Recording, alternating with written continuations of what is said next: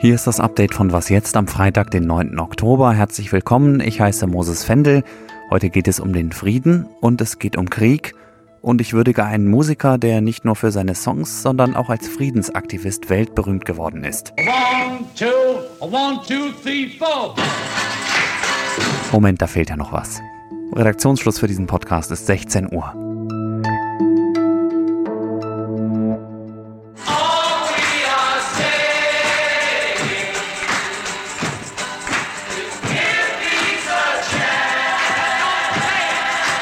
Wo wir schon beim Thema Frieden sind. Heute hat das Nobelkomitee gesagt, wer dieses Jahr den Friedensnobelpreis bekommt.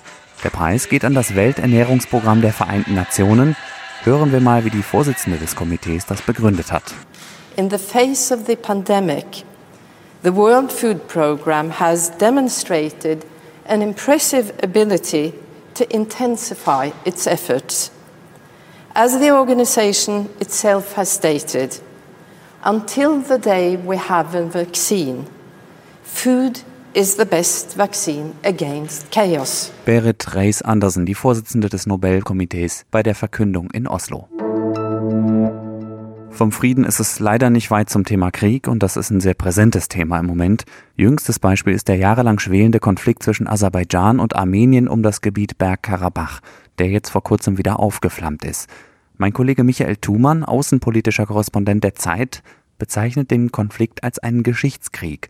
Hallo erstmal Michael. Hallo Moses. Was genau meinst du mit dem Begriff? Damit meine ich, dass äh, Geschichte im Grunde genommen Fortsetzung von aggressiver Politik ist mit anderen Mitteln. Man setzt Geschichte ein als ein Mittel des hybriden Krieges, als eine andere Form der zwischenstaatlichen Auseinandersetzung. Ich habe Anfang dieses Jahres, da war die Münchner Sicherheitskonferenz, da saßen der Präsident von Aserbaidschan und der Premier von Armenien und stritten sich furchtbar über weit zurückliegende Ereignisse. Und jemand, der damals da saß, der merkte, das geht furchtbar schief zwischen denen und konnte eigentlich kaum überrascht sein, dass irgendwann dieser Konflikt wieder aufbricht. Und jetzt sieht man das halt. Gibt es noch andere Beispiele aus der Gegenwart?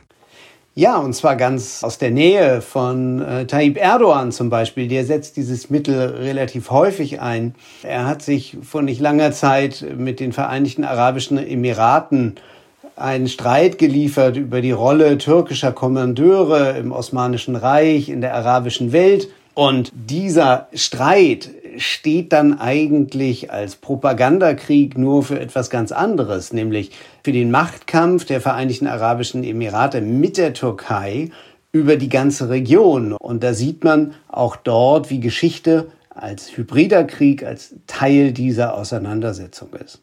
Und was ist mit Russland unter Putin? Stichwort Krim. Das ist ein perfektes Beispiel für einen Geschichtskrieg. Putin hat ja in einer Rede äh, damals 2014 die Krim als das Jerusalem Russlands bezeichnet. Er hat immer wieder äh, geschichtspolitische äh, Anspielungen gemacht. Er hat überhaupt diesen ganzen Konflikt mit der Ukraine in, in einen historischen Rahmen gestellt. Und er hat vor allem der Ukraine die Staatlichkeit abgesprochen. Und wenn man sich dann überlegt, dass Putin immer wieder den Hitler-Stalin-Pakt rechtfertigt, dass er sagt, es war eine defensive Maßnahme der Sowjetunion und völlig außer Acht lässt, dass damals die Sowjetunion und Hitler-Deutschland Osteuropa unter sich aufgeteilt haben, dann zeigt das genau eine Geisteshaltung, aus der dann halt eben Grenzverschiebungen wie die in der Krim und in der Ukraine überhaupt resultieren. Danke, Michael. Gerne.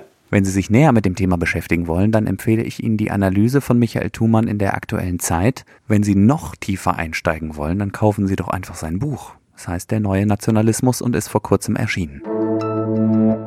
Es ist nicht so leicht, etwas Neues zu sagen über diese ganze Situation. Er hat dann aber zum Glück doch noch was gefunden. Dieses Treffen von den richtigen Entscheidungen im Alltag, weil man es verstanden hat, das ist das, was uns retten wird vor einer schwierigen Situation. Und äh, es ist ja richtigerweise gesagt worden, dass man jetzt eben aufpassen muss, dass man diesen Kredit, den man sich damals gewonnen hat, dass man den nicht verspielt. Erst München, dann Berlin und zuletzt Frankfurt am Main. Im Moment stehen eindeutig die Städte im Fokus, wenn es um die Ausbreitung des Coronavirus geht. Und genau deswegen hat sich Bundeskanzlerin Angela Merkel heute mit den Chefinnen und Chefs der Städte zusammengeschaltet. Vorhin hat sich Merkel dann geäußert, und zwar sagt sie, sie ist sich einig mit den Stadtoberhäuptern, dass es weitere Beschränkungen geben muss, wenn die sogenannte 7-Tage-Inzidenz auf über 35 und erst recht, wenn sie auf über 50 steigt. Einmal das konsequente Tragen von Mund-Nasen-Bedeckung, auch in öffentlichen Räumen, wo die Abstandsregeln nicht eingehalten werden könnten, die Einführung von Kontaktbeschränkungen im öffentlichen Raum und zum Beispiel durch Einführung einer Sperrstunde und oder Alkoholbeschränkungen für Gastronomiebetriebe sowie die Beschränkung also gerade in, bei Veranstaltungen und Feiern, auch bei Feiern im privaten Raum. In Berlin treten ja heute Nacht schon strengere Maßnahmen in Kraft, unter anderem eine Sperrstunde für Restaurants, Kneipen, Spätis. Woanders heißen die Kioske, in München gibt es sowas gar nicht. Ob die Maßnahmen was bringen, das sehen wir wahrscheinlich erst in ungefähr 14 Tagen. Und genau das hat auch Angela Merkel gesagt. Sie will sich deswegen auch in ungefähr zwei Wochen nochmal zusammenschalten mit den Oberbürgermeistern und den Regierungschefs der Stadtstaaten. In Halle an der Saale wird heute der Opfer des rechtsextremen Terroranschlags gedacht. Vor genau einem Jahr tötete dort ein Rechtsextremer zwei Menschen und verletzte mehrere weitere schwer. Vorher hatte er versucht, bewaffnet in die Synagoge einzudringen, um dort möglichst viele Menschen zu töten. Es war nur die stabile Holztür der Synagoge, die ihn daran hinderte. Wir haben hier im Podcast schon über die Tür gesprochen, als die Synagoge eine neue bekommen hat. Die alte ist jetzt Teil eines Mahnmals, das heute Nachmittag eingeweiht wird Verfassungsschutzchef Thomas Haldenwang hat heute im Tagesspiegel von einem steil ansteigenden Antisemitismus in den letzten zwei Jahren gesprochen. Und der Angriff auf einen jüdischen Studenten vor der Hamburger Synagoge letzte Woche, der hat nochmal verdeutlicht, wie ernst die Lage ist. Was kann und muss dieses Land tun, damit sich Jüdinnen und Juden hier sicher fühlen? Es ist zu wenig, wenn wir uns auf stabile Türen verlassen. Was noch?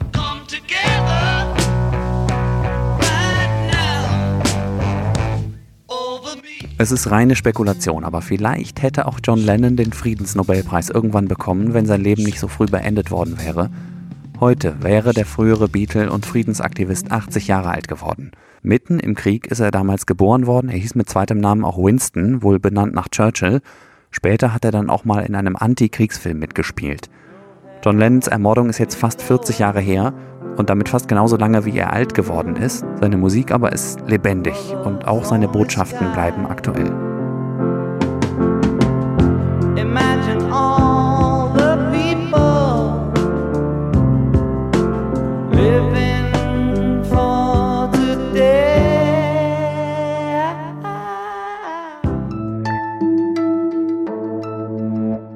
Das war es auch schon wieder von Was jetzt für diesen Freitagnachmittag.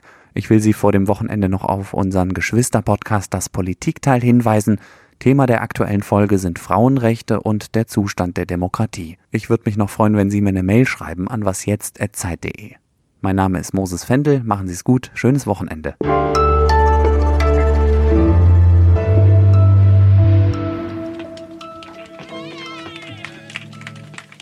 Smoke. I'd like to say thank you on behalf of the group and ourselves, and I hope we pass the audition.